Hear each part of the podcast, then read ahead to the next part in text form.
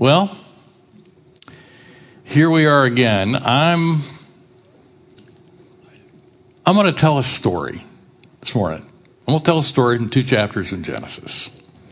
And I'm, I'm just astonished every time I go through this book um, at the depth, at the um, layers of meaning that are packed into it, and at how useful, and how it ties together. Um, New Testament references to the book of Genesis are just far more numerous than you can count.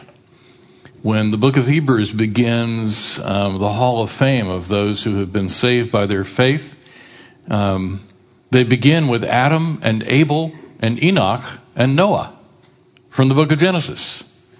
So, from the Old Testament to the New, this is clearly foundational. And Jesus quotes from the book of Genesis and ascribes the authorship of the book to Moses. He says, As Moses said, and then he quotes Genesis.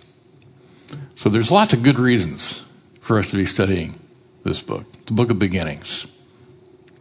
Let me pray first, and then, uh, then we'll talk some more. Father, thank you again that we have the opportunity to gather together, to come into fellowship with each other, to enter into your halls and your gates and your courts, and to bring you our praise, and to think about how you have revealed yourself in your word, how you spoke through the prophets, how you spoke through Moses, how you revealed yourself in your Son, and how you have called us and instructed us and commanded us to lay these things up in our hearts. I pray, Father, that you would help us all. Send your Spirit to open the Scriptures to us this morning. We pray in Jesus' name. Amen. Okay. Um, yeah, next slide. We'll I'll do a little bit more background here. Right, there'll be a test on this later. All you have to do is memorize this chart. You'll understand the book. No, it's um, the big picture here 50 chapters. It's a big book. Um, the first 11 chapters are from creation through the flood and the Tower of Babel.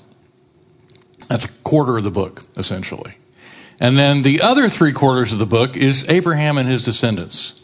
So there's about a quarter of the book on Abraham, about a quarter of the book on Isaac and Jacob, and then a quarter of the book on Joseph we, we know the familiar phrase because it's used often uh, in the Old Testament as a um, an identifier for who God is.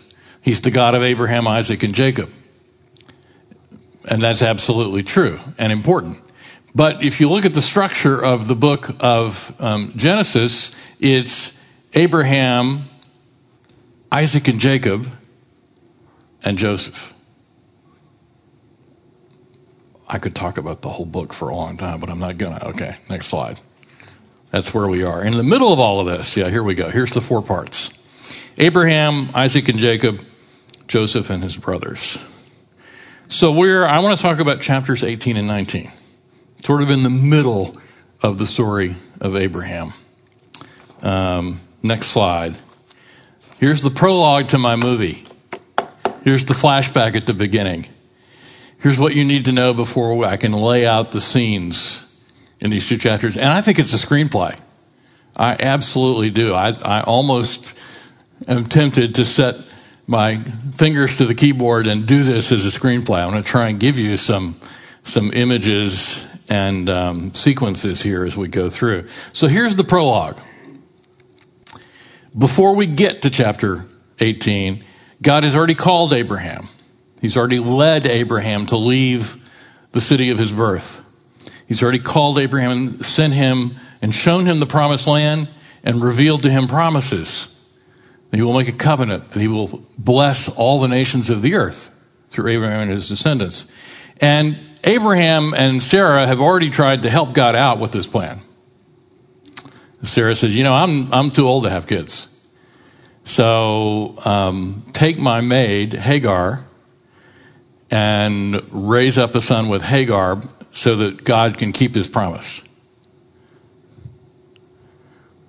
How many of you know it's not a good idea to try and help God keep his promises? Yeah. So God had a plan, and Abraham and Sarah had a plan. Let's see, which plan? Yeah.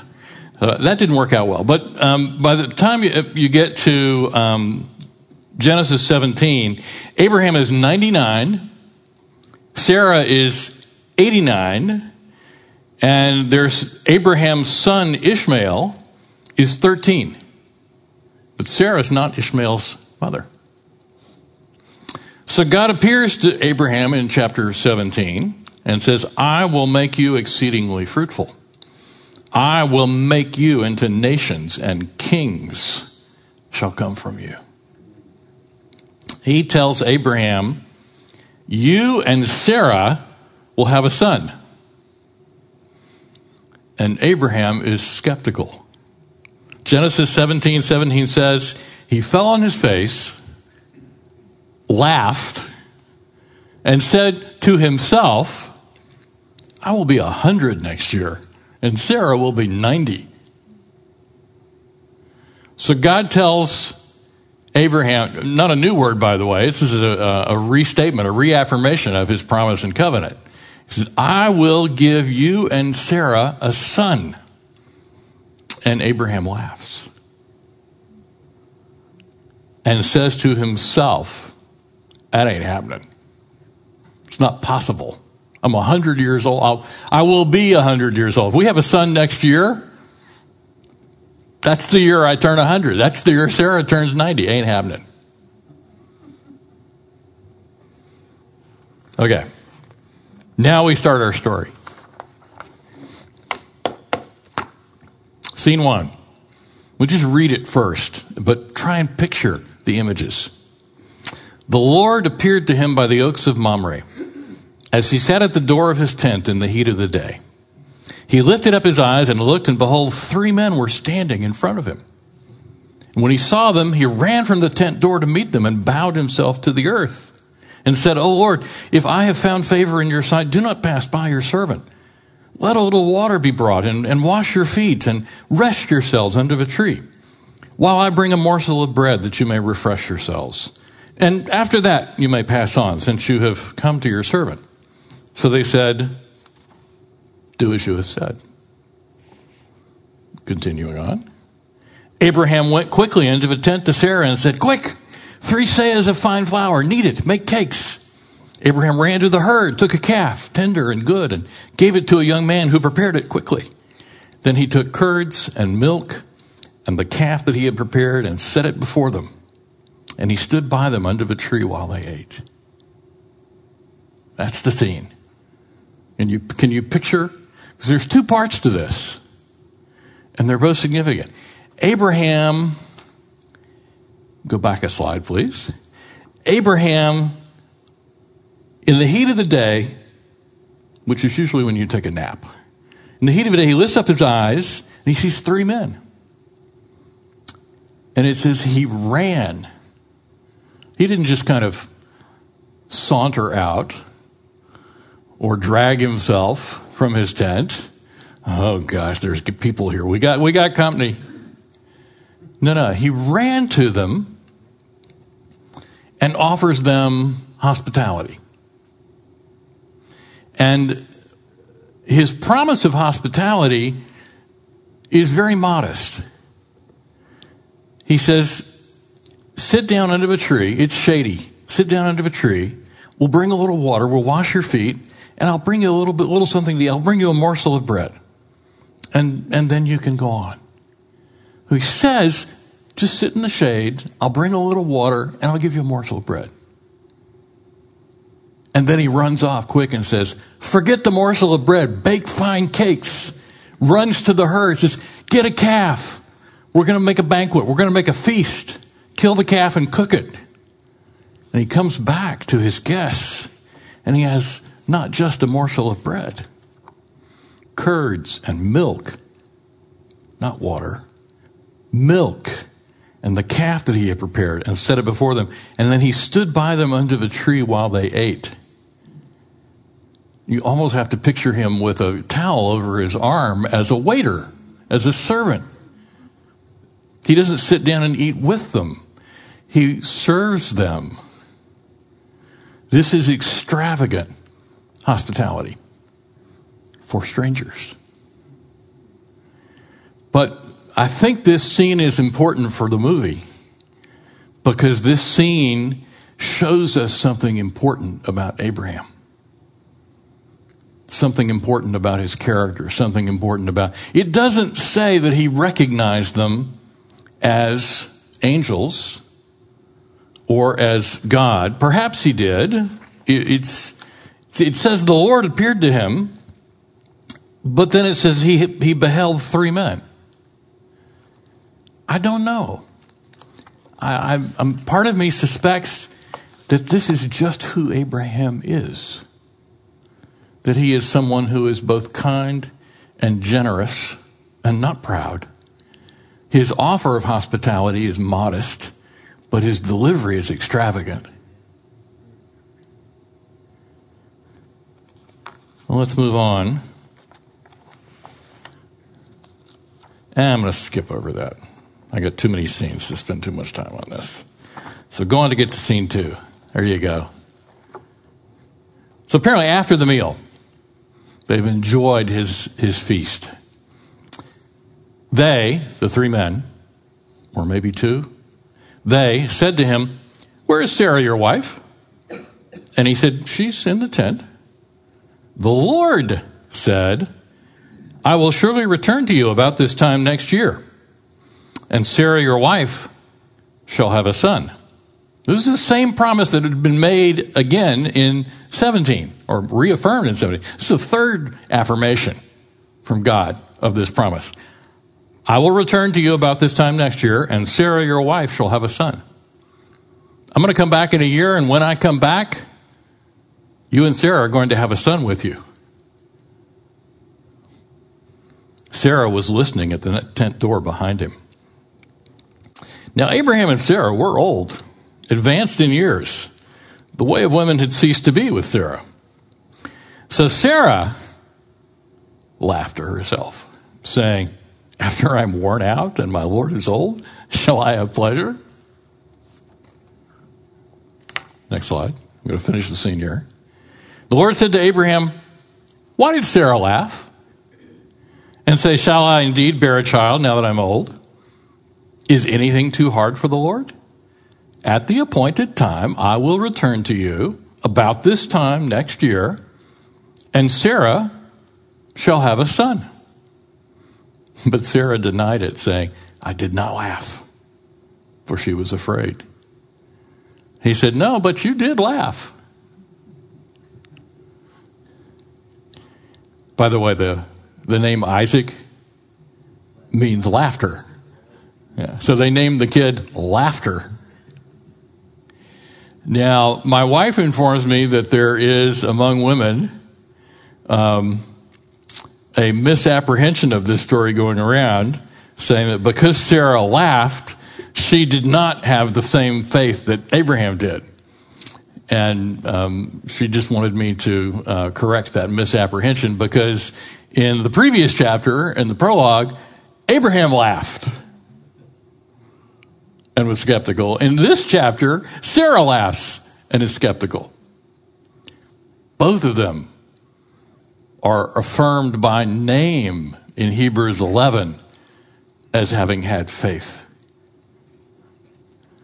So, how do we reconcile that Abraham had faith in God and it was reckoned to him as righteousness, and Sarah, by the power of faith, conceived and bore a son? That's Hebrews 11 11. How do we reconcile Hebrews saying they were both people of faith with both of them laughing at God's promise here? I think Genesis is brutally honest and realistic about the human experience. We hear some of God's extravagant promises and claims and we hear his call to trust him and that he knows what's best for us, that he has plans for us to prosper us and to bring us into conformity to the image of his son to save us. And sometimes we just go, Lord, I don't know how you're going to do that. because we don't know how he's going to do that. We think sometimes we might be able to help a little bit. There might be something we can do. We, you know, I know God knows what he's doing, but I'd like to offer a few suggestions. Um, it reminds me of one of my favorite rabbinical jokes. Um, I think it's actually in Fiddler on the Roof. The old rabbi um, turns to one of the members of the village and says, You want to make God laugh? You want to make God laugh? Tell him your plans. So Sarah and Abraham laugh. Uh, this, is, this is now the third time that God has affirmed this promise. And Abraham has laughed at it, and now Sarah has laughed at it. And God says, Is anything too hard for me? Do you believe that I can do what seems to you impossible? Do you believe that I can do what seems to you laughable? And it's, it's interesting, I think, um, I understand why Sarah is frightened. Um, God says, Why did Sarah laugh? Sarah says, I didn't laugh. And God says, Oh no, you did laugh. But I, I, I don't sense that as a, a, a, rebuking, shaming kind of voice. I just sense it as a gentle, no, you did laugh. It's okay. We're all going to laugh together about this in a year. That, that literally is the way the story plays out. We'll all laugh together this time next year. Because this time, next, now remember, it takes a human child nine months from conception to birth. And God is saying, I'm going to come back a year from now, and you will have a son. Sarah presumably is not yet pregnant, but she's going to be. And she's going to give birth before a year is out. Okay, scene three. The men set out from there. Remember, there were three men who had showed up. They looked down towards Sodom, and Abraham went with them to set them on their way. And the Lord said, Shall I hide from Abraham what I am about to do? Seeing that Abraham shall surely become a great and mighty nation, and all the nations of the earth shall be blessed in him. For I have chosen him, that he may command his children and his household after him to keep the way of the Lord by doing righteousness and justice, so that the Lord may bring to Abraham what he has promised him. Then the Lord said, Behold, the outcry against Sodom and Gomorrah is great, and their sin is very grave. I will go down to see whether they have done altogether according to the outcry that has come to me. And if not, I will know. Going to continue the scene here. So the men turned from there and went toward Sodom. But Abraham still stood before the Lord. So apparently, one of the men is God. Two of the men, angels presumably, have gone on to Sodom. Abraham drew near and said, Will you indeed sweep away the righteous with the wicked? Suppose there are 50 righteous within the city. Will you then sweep away the place and not spare it for the 50 righteous who are in it? Far be it from you to do such a thing, to put the righteous to death with the wicked, so that the righteous fare as the wicked. Far be that from you. Shall not the judge of all the earth do what is just? And the Lord said, If I find at Sodom fifty righteous in this city, I will spare the whole place for their sake. Abraham's persuaded God. Abraham answered and said, Behold, I have undertaken to speak to the Lord, I who am but dust and ashes. Next line. And Abraham continues the conversation. He's just succeeded. And now he's like, Can I ask another question? Suppose five of the 50 righteous are lacking. Will you destroy the whole city for lack of five? And he, God, said, I will not destroy it if I find 45 there. And again, he spoke to him. Abraham spoke to God. Said, Suppose 40 are found there. God answered, For the sake of 40, I will not do it. And then Abraham says, um, Let not the Lord be angry. I will speak. Suppose 30 are found there. God answered, I will not do it if I find 30 there. Abraham says, Behold, I have undertaken to speak to the Lord. Suppose 20 are found there. God answered, For the sake of 20, I will not destroy it. Then Abraham says once again, Let not the Lord be angry. He's anticipating this next question, if he keeps questioning God, he might eventually make God angry. He says, Let not the Lord be angry. I will speak again, but this once. Suppose 10 are found there. God answered, For the sake of 10, I will not destroy it. And the Lord went his way when he had finished speaking to Abraham, and Abraham returned to his place. Well, this is a great scene. This is scene four. By the way, this is the end of chapter 18. First four scenes, there's six more scenes, and then my little screenplay will be done. Um, we go back to the beginning here and just reflect on a few things.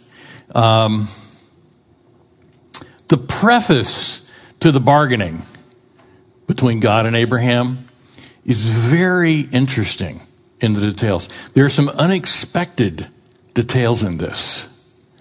Things that we might not um, immediately see, but which are not obvious and not the way I think we would have written the story, the way I would write the screenplay.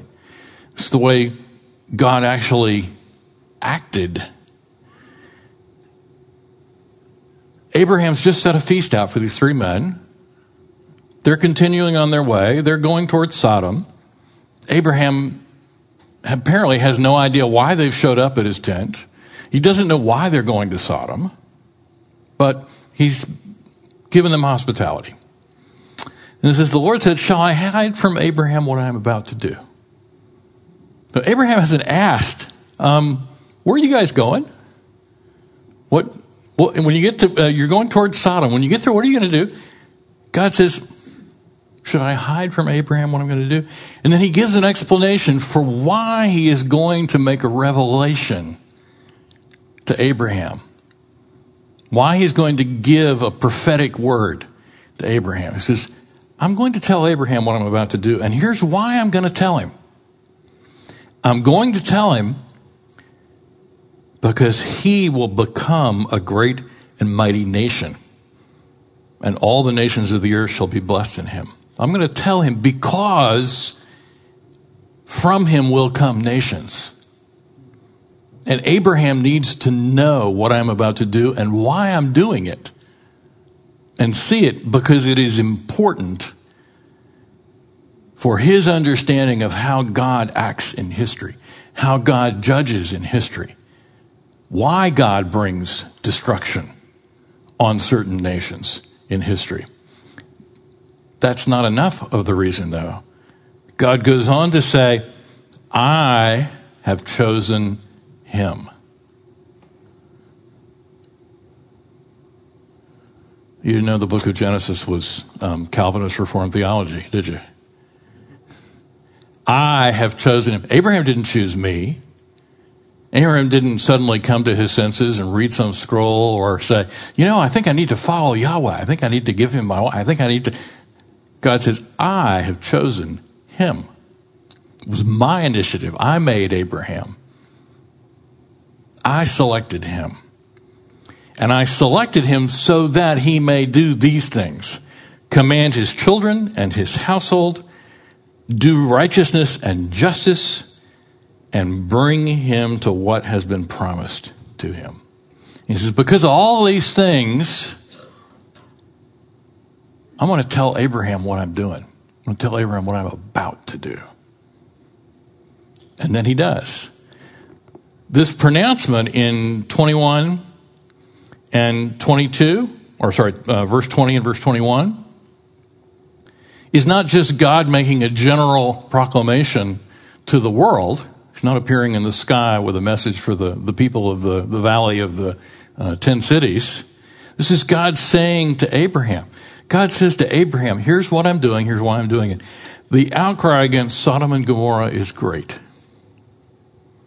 And I'm going down there to see what's going on and see if it really is as bad as the things that I have heard, the stories that I've heard. And I think there are a couple of implications there um, that, again, might might need to be um, reflected upon. I don't think God is unaware. I don't think God is in any doubt. I don't think God has to wait until he gets to Sodom and Gomorrah to know what's going on. I think God already knows. But he's saying this to Abraham because Abraham surely has heard the same outcry. Abraham has heard the stories. Abraham and Lot have been living in this area for at least 10 years now. Abraham surely has heard the reputation of the people of Sodom. And God's just saying, You know, I know you've heard. I've heard too. I'm on my way to see. Abraham's like, mm, this could get interesting. And that's when Abraham begins the bargaining. That, so the prologue is God saying, I'm going to tell Abraham what I'm about to do, and here's why. And he does. And Abraham's response, again, I think this is, this is intended to help us see the heart of Abraham. Abraham's response is, Surely you will not destroy the righteous with the wicked. Abraham's confident that that's the truth about God's character and nature. Abraham says, I know, Lord, I know you will not destroy the righteous with the wicked. So, what if there are 50 righteous men still in Sodom? And God confirms that Abraham understands his character. God confirms, yes, you are right. That's, that's, that is my nature. I will not destroy the righteous with the wicked. If there are 50 righteous men in Sodom, I will not destroy the place for the sake of those 50 righteous men. Now, we don't know how big Sodom was. It's not a city of a million, not in that part of the world, not in that desert. Um, a city of several thousand would be large in that valley. Not a lot of agriculture, not a lot of food supply. It's not a huge place. It's, it's a large settlement for the area, but not in the whole perspective of human civilization, certainly not of um, our current distribution of cities and populations. We would think of it as a small place. And we would think of the king of Sodom as um, a local tribal chief. So we're probably not talking about but a couple of thousand people. And, and Abraham says, What if there are 50 among those several thousand?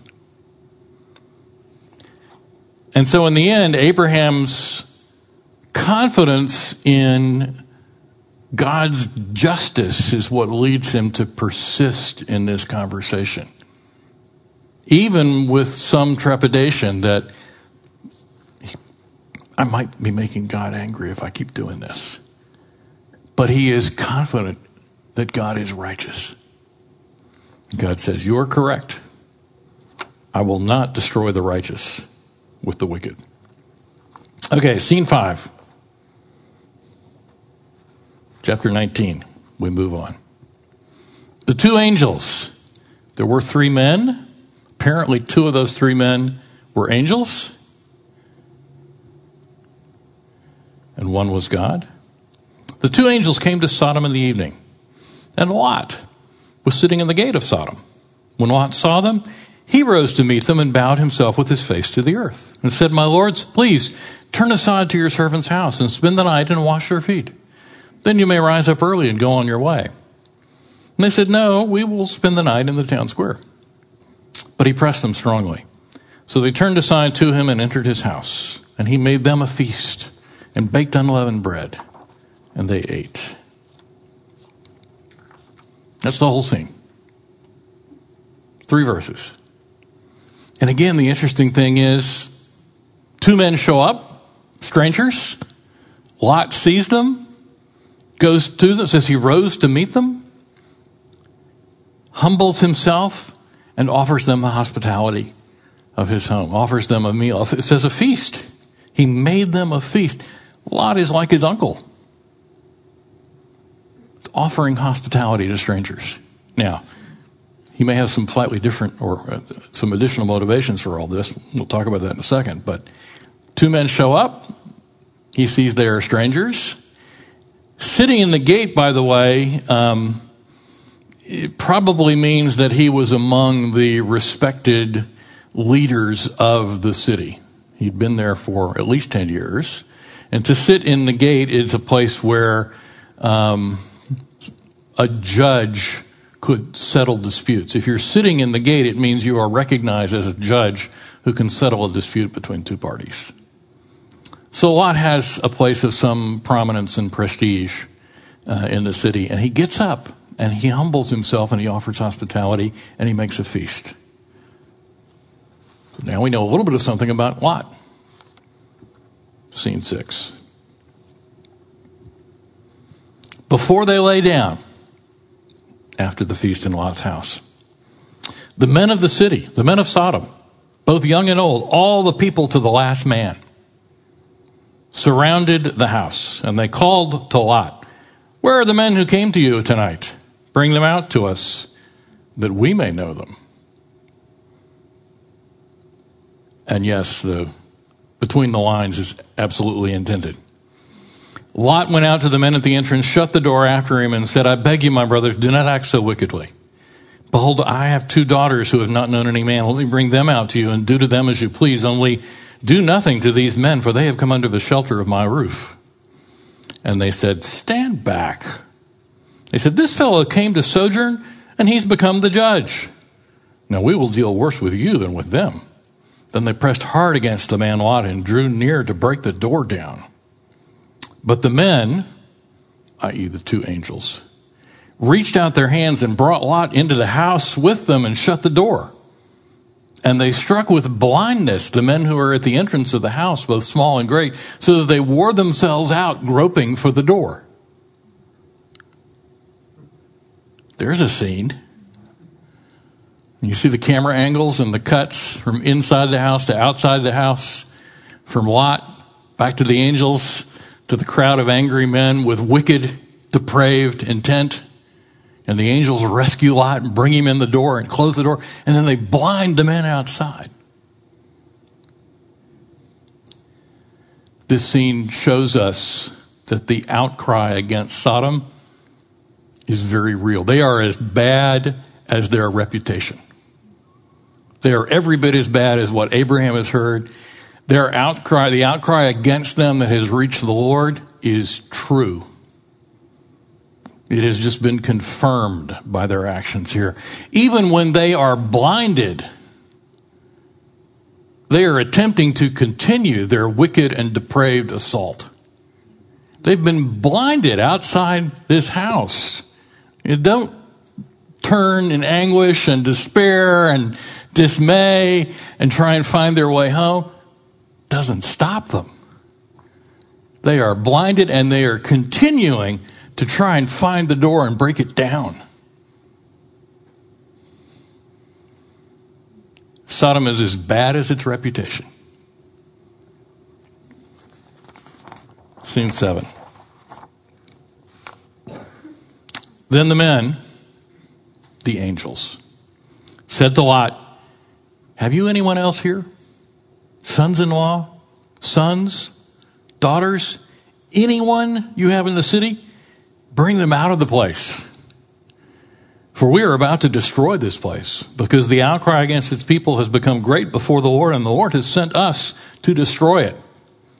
So Lot went out and said to his sons in law, who were to marry his daughters, Up, get out of this place. The Lord is about to destroy the city. But he seemed to his sons in law to be jesting.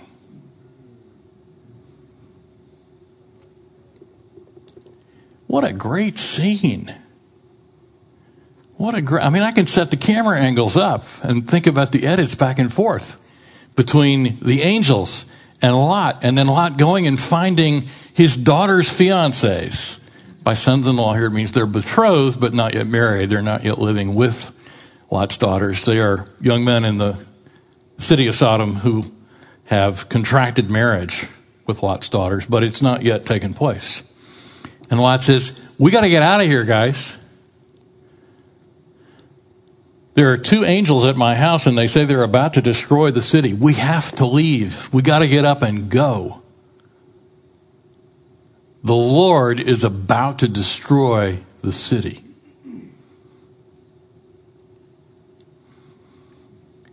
And this only really makes sense against the backdrop of Abraham's bargaining with God. Abraham said, 50 righteous men, 40, 30, 10. He stops at 10. And these two angels are going, Lot, you got anybody? Anybody that, that will listen to you? We're about to destroy this place. Are there any righteous men that you know of anywhere in the city? It's not a huge place. Lot knows everybody in the city of Sodom. It's only a few thousand people at most. And he certainly knows at least two young men who are betrothed to his daughters. And nobody will come. Lot doesn't know of anyone who will listen to him. Nobody listens to him.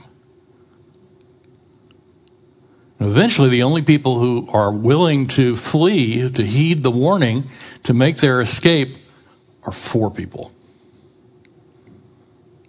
Lot, his wife, his two daughters. That's it. Four people. And they do leave.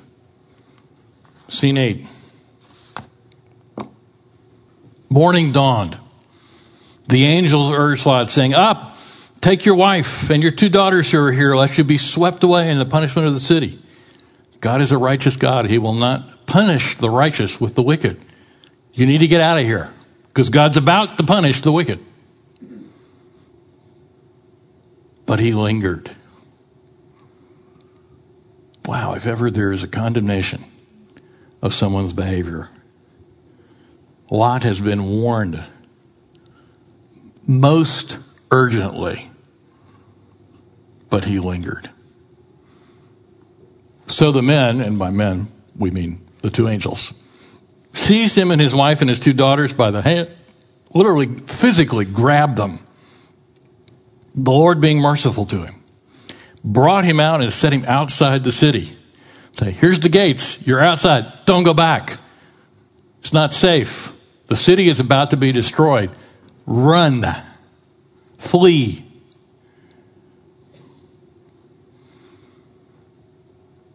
As they brought them out, one said, Escape for your life. Do not look back or stop anywhere in the valley. Escape to the hills, lest you be swept away. And Lot said to them, Oh, no, my lords, behold, your servant has found favor in your sight, and you have shown me great kindness in saving my life. But I cannot escape to the hills, lest the disaster overtake me and I die. Behold, this city is near enough to flee to, and, and it is a little one. Let me escape there. Is it not a little one? And my life will be saved. He said to him, The angel said to Lot, Behold, I grant you this favor also, that I will not overthrow the city of which you have spoken. Escape there quickly, for I can do nothing till you arrive there. Therefore, the name of the city was called Zoar. The sun had risen on the earth when Lot came to Zoar. They're, apparently, they're up before dawn. Zoar, by the way, means little or insignificant. You say, you know that little this is a small village. This is maybe 30 people, 30 to 50 people. And by the way, we don't know really who's telling this story. This is, this is almost certainly not an original composition of Moses. This is not, God doesn't reveal to Moses. By the way, let me tell you about something that happened um, 500 years before you were born. Genesis is uh, a collection of earlier writings put together, edited by Moses. But this is probably an account written by Abraham. This, is, this book is this is the book of the generations of Abraham. Meaning this is probably Abraham's account. So this is Abraham explaining, yeah, Sodom and Gomorrah were larger places, they were wiped out.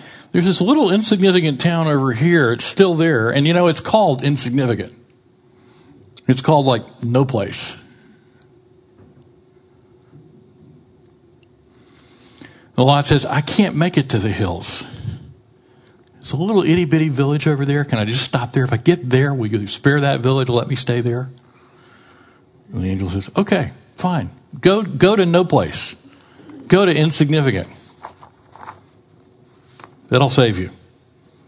Scene nine, coming to the end of my movie. The Lord rained on Sodom and Gomorrah sulfur and fire from the Lord out of heaven.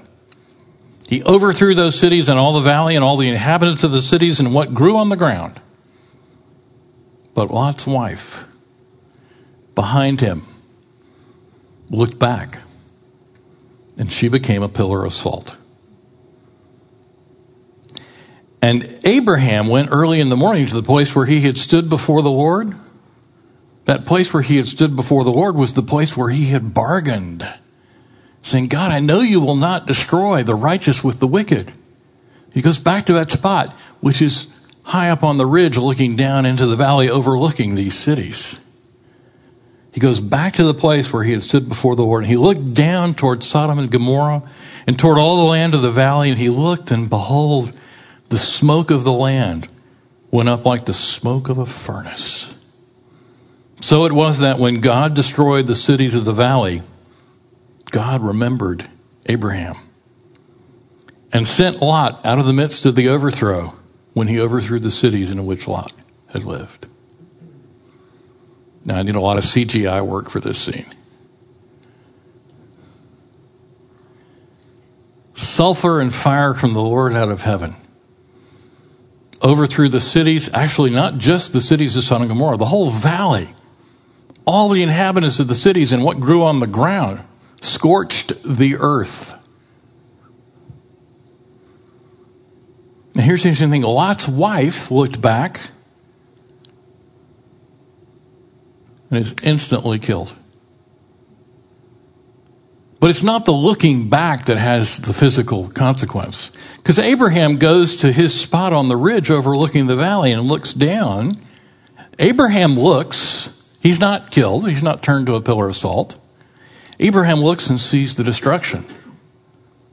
Abraham has to have a moment of revelation at that point. Abraham has to say, I, I talked with God. We talked about Sodom and Gomorrah. I, I pressed God. I asked him repeatedly, Lord, I know you are just and righteous. I know you won't destroy the righteous with the wicked. And here's the destruction of those cities. And why is it important for Abraham to see the destruction of the cities? Because he's going to be the father of nations and the father of kings. He's going to write this account down. This is a revelation of who God is and how he acts in history and what he does. Abraham writes this story and says, I bargained with God. I, I, I told God I knew he was righteous and just. That's Abraham's faith in God's nature. And that he would not destroy the righteous with the wicked, but he destroyed these cities.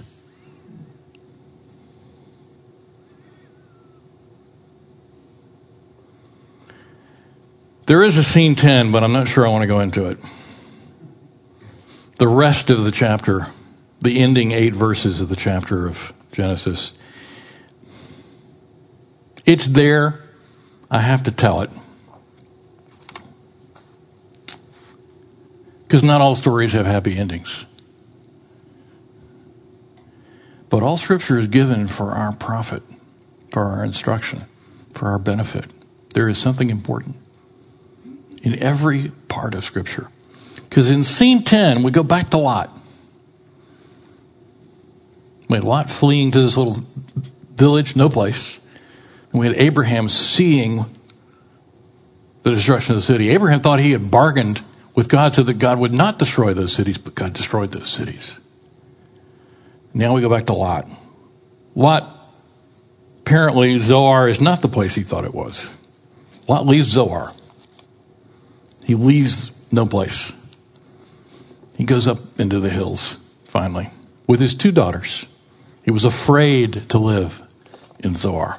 He lived in a cave with his two daughters. And the firstborn said to the younger, Our father is old. There is not a man on earth to come into us after the manner of all the earth. Come, let us make our father drink wine, and we will lie with him, that we may preserve offspring from our father. So made, the, made their father drink wine that night, and the firstborn went in and lay with her father. He did not know when she lay down or when she arose. The next day, the firstborn said to the younger, Behold, I lay last night with my father. Let us make him drink wine tonight also, then you may go in and lie with him, that we may preserve offspring from our father. So they made their father drink wine that night also, and the younger arose and lay with him, and he did not know when she lay down or when she arose. Thus both the daughters of Lot became pregnant by their father. The firstborn bore a son and called his name Moab. He is the father of the Moabites to this day. The younger also bore a son and called his name Ben Ami. He is the father of the Ammonites to this day. That's scene 10. Not a happy ending. It's like they think they're the last people on earth. They've seen the cities destroyed. Lot is not blamed in this directly. He, he does not appear to be consenting to this activity or even conscious of the um, immorality of his two daughters. It seems there was a little bit of Sodom left in Lot's daughters. They had been physically rescued from the city, but living in the city had had an effect upon them.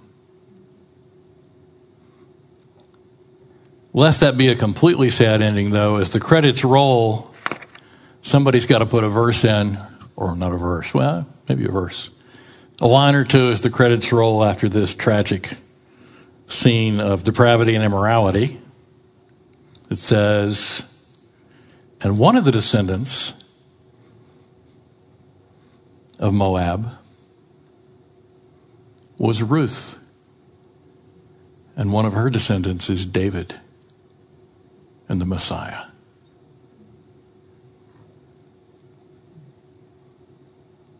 Fade to black.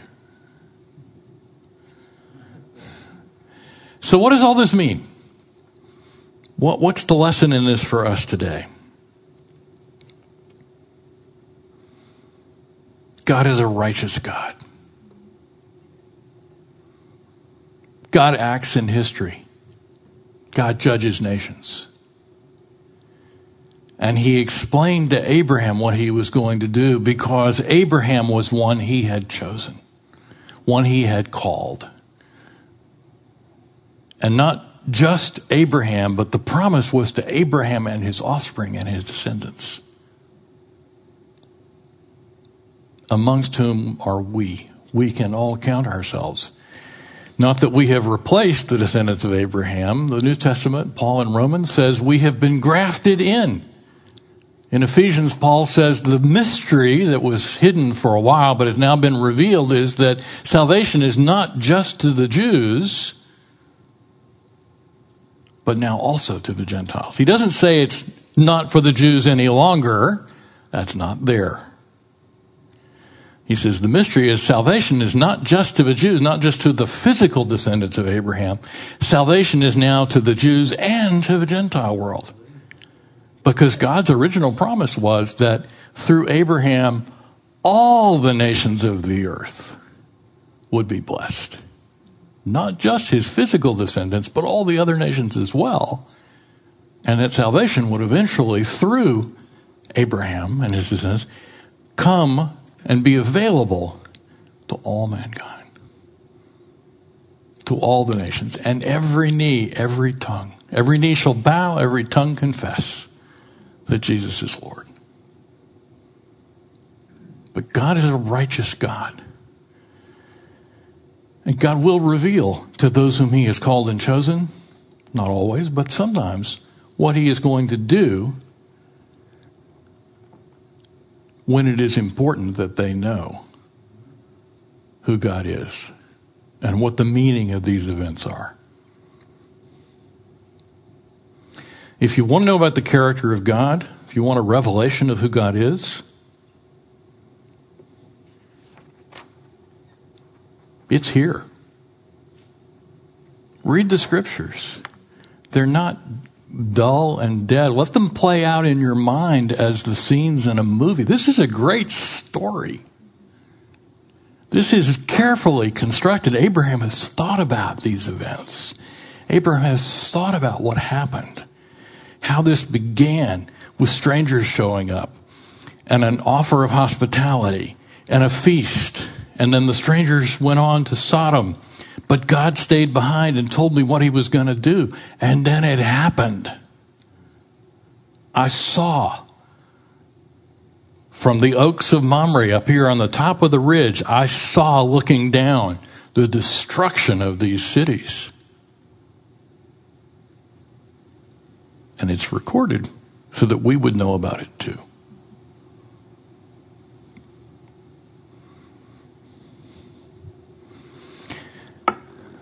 I hope that is of some benefit to you. I hope that God, in His infinite wisdom, God through His Holy Spirit, will convey to us what it means, what effect it should have on how we view the world and the events and nations, what it means for us as individuals that we are part of the covenant that God made with Abraham. We are blessed through Abraham because God promised Abraham that we would be, and we are. Let me close this in prayer, and you'll be dismissed. Thank you, Father, for giving us your word. I pray now, Father, that you would go with these people, that you would lead all of us, that you would give us understanding, that you would give us hearts that are kind and generous and anxious and willing to offer extravagant hospitality to strangers. Sometimes that may mean we entertain angels unawares. Sometimes it may mean we just offer a drink of cool water to someone who needs it. Pray, Father, that you will help us to understand the times and the nations, that we would have Abraham's faith in your righteousness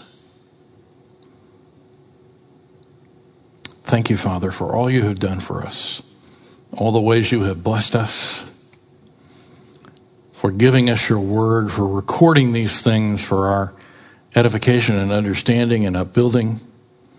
And Father, I pray that you would deliver all of us from the plague. pray all these things in Jesus' name. Amen. Be blessed.